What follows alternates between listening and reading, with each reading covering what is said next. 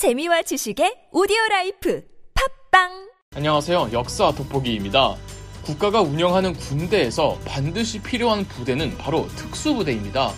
작전의 성공 여부는 이 특수부대에 따라 달려있다고 할 수 있는데, 하물며 수많은 군웅들이 할 거에 각 축전을 벌이던 삼국지에서는 더더욱 특수부대들의 존재가 절실했죠.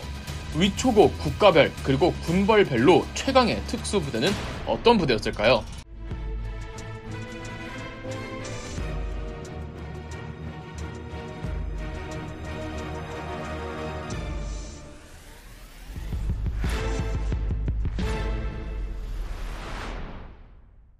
위초고 순서대로 그 특수부대를 살펴보겠습니다.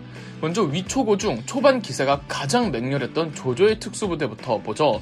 아마 가장 유명한 조조의 특수부대는 조조의 친위 기병대 호표기일 겁니다. 기병대의 용맹함이 호랑이와 표범 같다고 해서 붙여진 부대명입니다. 호표기는 최정의 기병대로 이루어져 있으며 조조의 같은 집안 사람의 조순이 지휘관이었습니다. 참고로 조순은 조인의 동생입니다. 조조가 중국 북방의 패권을 두고 원소와 자웅을 겨뤘던 관도대전에서 원소가 패배한 후 얼마 안 있어서 원소가 사망하는데, 그 거대했던 원소의 세력은 원소 아들들이 자기들끼리 내분을 일으키며 다 말아먹을 때, 조조가 원소의 장남 원담의 세력을 토벌시킨 부대가 호표기였으며, 유비가 조조를 피해 10만에 달하는 백성들을 데리고 도망가는 행렬에서 기습을 받아 정말 아찔한 순간까지 갔던 그 사건을 일으킨 주범도 바로 조조의 호표기였습니다. 그 조운이 유비 아들을 구출해내고 장비가 장판교 다리를 사수했던 그 당시 유비군을 포위하고 있었던 게 호표기였죠. 그런데 적벽대전 당시 호표기의 지휘관이었던 조순이 전사하는데, 조조는 따로 후임을 뽑지 않고 본인이 직접 호표기를 지휘했습니다. 나중에 조조가 죽고 조비, 조의 정권 때 군권을 장악하고 있던 조진과 조휴도 이 호표기 출신들이었습니다. 이 호표기가 언제 해체되었는지는 기록이 없습니다만, 조조 사후 얼마 안가 해산되었다고 추론하고 있습니다. 호표기와 함께 조조가 세력을 구축하는 데 있어서 병력 차원에서 큰 도움을 본 특수부대 양대 산맥이 바로 청주병입니다. 호표기가 기병되었다면 청주병은 보병 중심인데, 청주병의 경우 시작과 끝이 확실하게 기록으로 남아있습니다.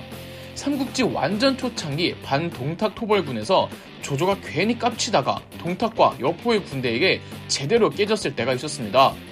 이후 조조는 숨죽이고 살고 있었는데, 아직 토벌되지 않은 황건적의 잔당들이 연주 지역을 괴롭히고 있었습니다. 이 황건적들은 지금의 산둥반도, 즉 청주 지역에서 활동하던 황건적들이었는데, 황건적 수뇌부들이 모조리 토벌당하자 에라 모르겠다, 마지막 항전을 해보자며 대규모 집단을 조직해 연주로 넘어왔던 겁니다.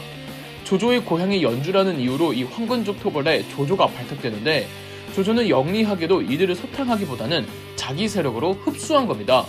어차피 황건적들은 도적대라 잡히면 죽는 목숨인데, 굶어 죽거나 잡혀 죽을 바에한 조조 밑으로 들어가길 선택한 거죠.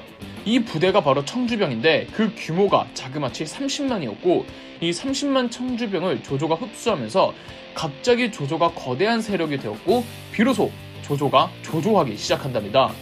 호표기가 질이면 청주병은 양이었죠. 다만 이 청주병들이 도적대 출신이라 통제하기가 까다로웠습니다. 명령에 죽고 사는 호표기와는 달리 청주병들은 장교들의 만류에도 불구하고 민간인들을 대상으로 약탈과 학살을 자주 일삼았습니다. 얘네 군율 잡는데 조조가 애를 많이 먹습니다. 삼국지 연의에선 여포의 부하로 나오는 장패가 여포 패망 후 조조에게 귀순하면서 조조는 이 청주병 지휘를 장패에게 맡기면서 그나마 괜찮아지죠. 조조가 외부인 장패에게 그 지휘를 맡긴 건 장패가 독재적 분벌을 소지할 수 있을 정도였기 때문에 장패의 기득권을 보장해주겠다는 조조의 도박과도 같은 제스처였고, 여기에 감흥한 장패는 조조에게 평생 충성을 바칩니다.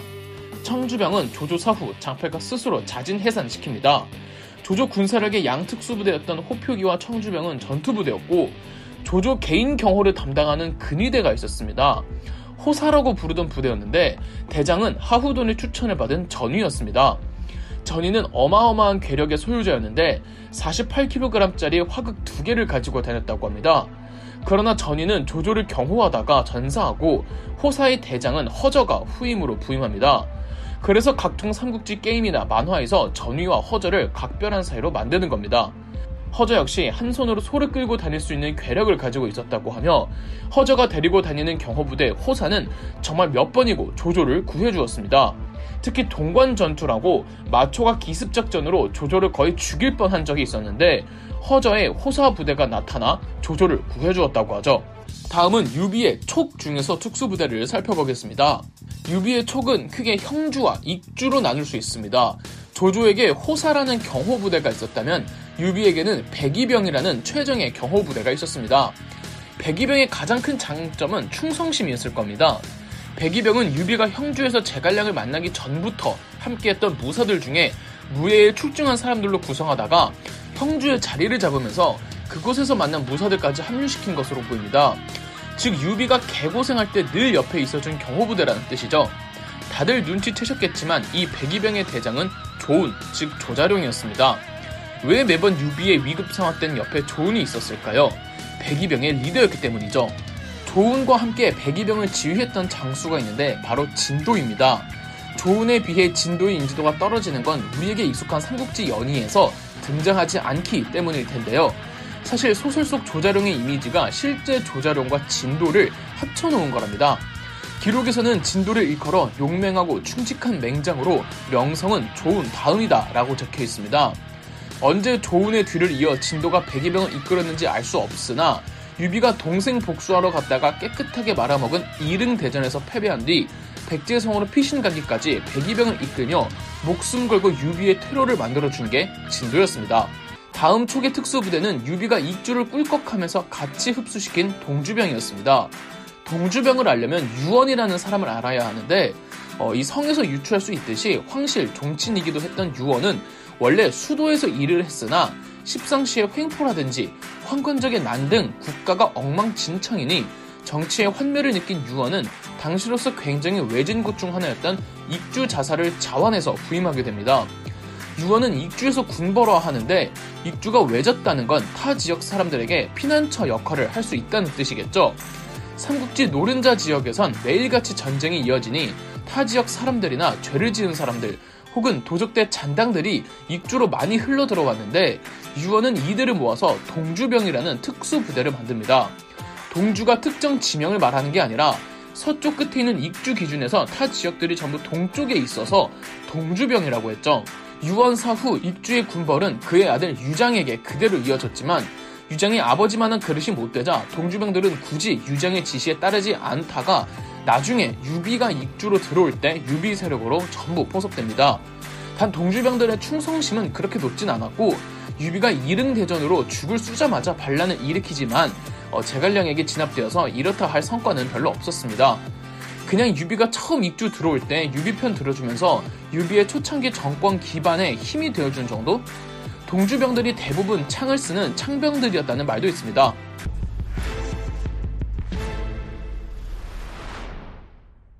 유비에게도 어디 가서 자랑할 수 있을 만한 기병 중심의 특수부대가 있었습니다.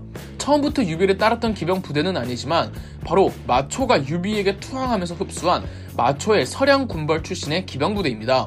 마초가 데리고 다니던 서량 군벌은 조조가 몇 번이고 죽을 고비를 넘겼을 만큼 강력한 기병부대였습니다. 유목민족의 전통이 훨씬 더 강했던 만큼 조조의 호표기와 비등하게 견주었으며 조조는 마초의 기병대를 보고 여포가 살아 돌아온 줄 알았다고 말할 정도였습니다. 물론 마초의 서량 기병도 부족이 많이 와해된 상태에서 유비에게 귀순했지만 그동안 유비의 약점이었던 기병이 서량 군벌의 합류로 급속도로 성장할 수 있었습니다.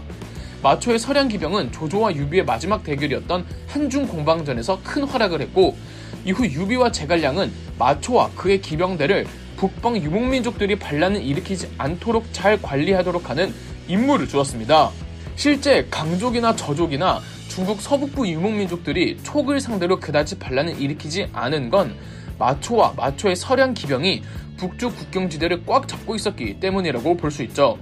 덕분에 제갈량은 유비 사후 북벌을 떠나기 전 북쪽의 유목민족은 크게 신경 쓰지 않고 남쪽의 소수민족들만 토벌하면 되는 것이었습니다. 맹획이라고 다들 들어보셨죠? 제갈량이 맹획을 토벌한 남만 정벌 이후 남쪽 현지 소수민족들로 구성시킨 특수정예부대를 만들었습니다.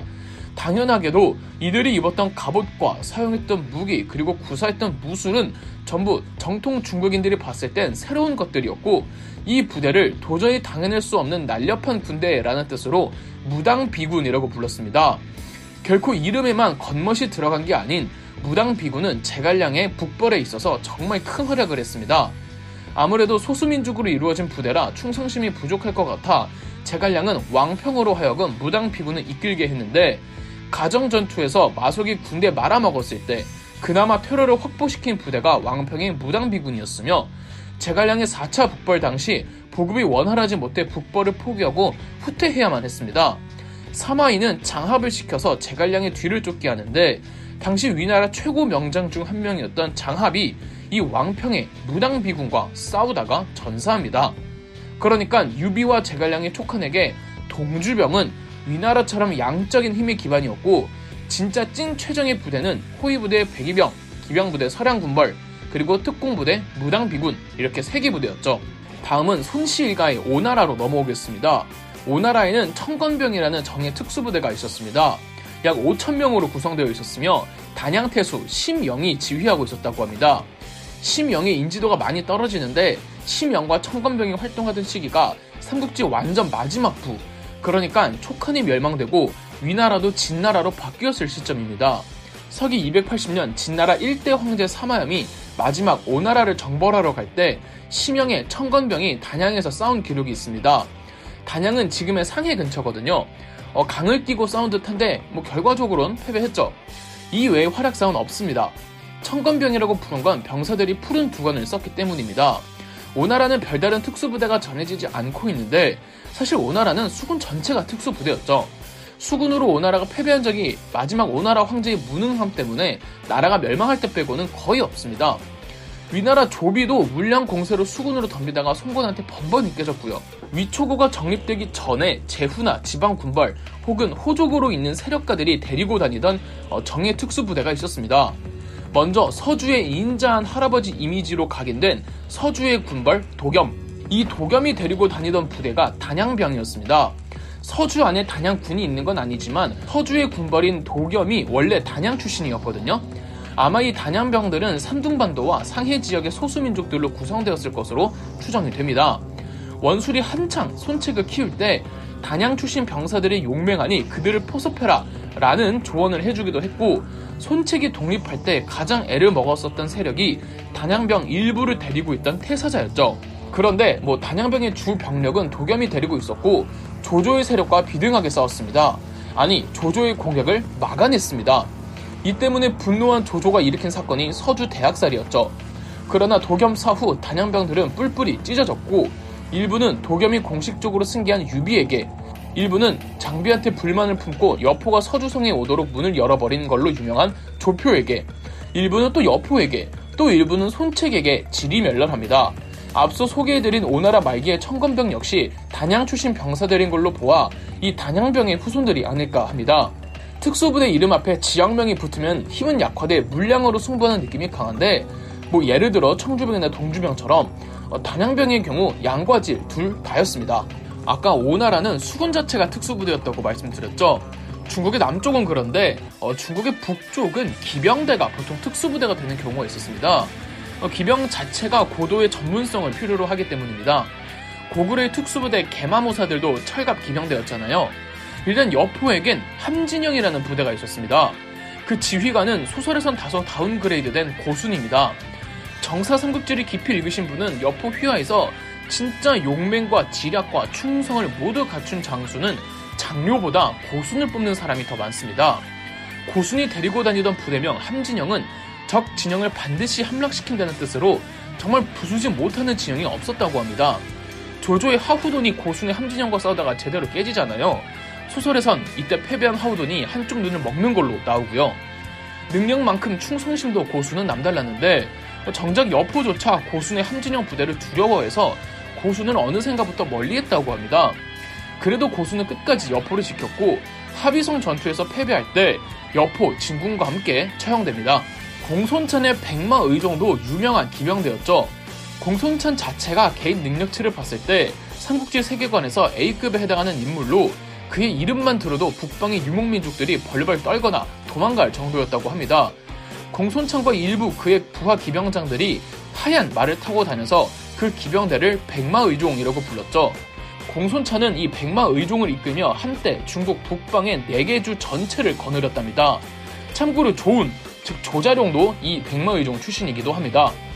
그런데 이 백마의종을 상대로 최초로 이긴 부대가 있었으니 바로 원소의 기주 강로병이었습니다.